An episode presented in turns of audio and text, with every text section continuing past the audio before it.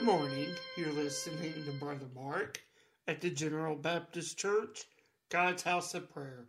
Open with me this morning in the scriptures. I'd like us to turn in the book of Second Corinthians, Paul's letter to the Corinthian church, and we're going to read in the fifth chapter.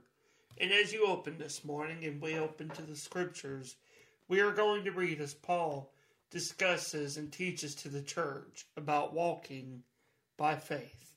In 2 Corinthians 5 and verse 6, he writes, Therefore we are always confident, knowing that whilst we are at home in the body, we are absent from the Lord. For we walk by faith, not by sight. We are confident, I say, and willing rather to be absent from the body and to be present with the Lord. As you and I encounter these scriptures today, we see in Paul's letter as it is chock full, completely filled with wisdom and understanding and knowledge of God for every believer. And this is exceptionally true today, or in today's scriptures as well. We encounter the words of the Apostle Paul as we go into his second letter he is writing to the church that is dealing with many issues that are occurring even within. The church had experienced everything from sin creeping in through the surrounding culture to doctrine and gospels that had been brought in through prophets, false prophets, and teachers that were, in fact, false. And as we look, we see in the scripture much of what Paul encounters still exists and occurs in the church today. It is, in fact, an ever present problem brought in through sin's corruption.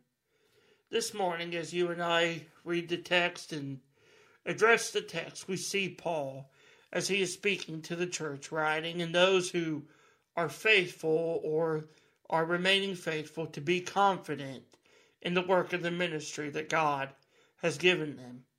He goes on to tell them how we must walk by faith and not the sight of our human fleshly eyes. And why is this so? It is because they are full of the corruption of sin and tainted by the effects of our sinful nature. We cannot operate in the corruption of our body and what feels right. If we do, it most often leads to sin and departure from God. And what I mean is separation, growing farther and farther away from God and His blessed Spirit. But the most comforting truth that we can have, as Paul writes about, is as while we are at home in the body today, we are absent from the Lord, but there is a time we long for, as Paul writes, to be absent from the body, which we know occurs in death, but to be ever present and always with the Lord. That is a treasure and a hope of every believer in Christ. As we look lastly in these scriptures, we see Paul writes that we must remember to walk by the spiritual side of faith. It's not always easy, it is something that believers and people of God, including myself, always struggle with day by day. Paul writes further in the scriptures, he writes, I die daily to sin when we let the nature of our sinful flesh come in and cause us to sin. Yes, sin separates us from God, but He is faithful and just to forgive us and cleanse us from all unrighteousness. This morning, I want to encourage you as walking hand in hand with Christ, to walk hand in hand with Christ, rather, for this is what carries us through. And when we are absent from the body one day, when God does call us out of this world, we can be at home, present with Him forevermore.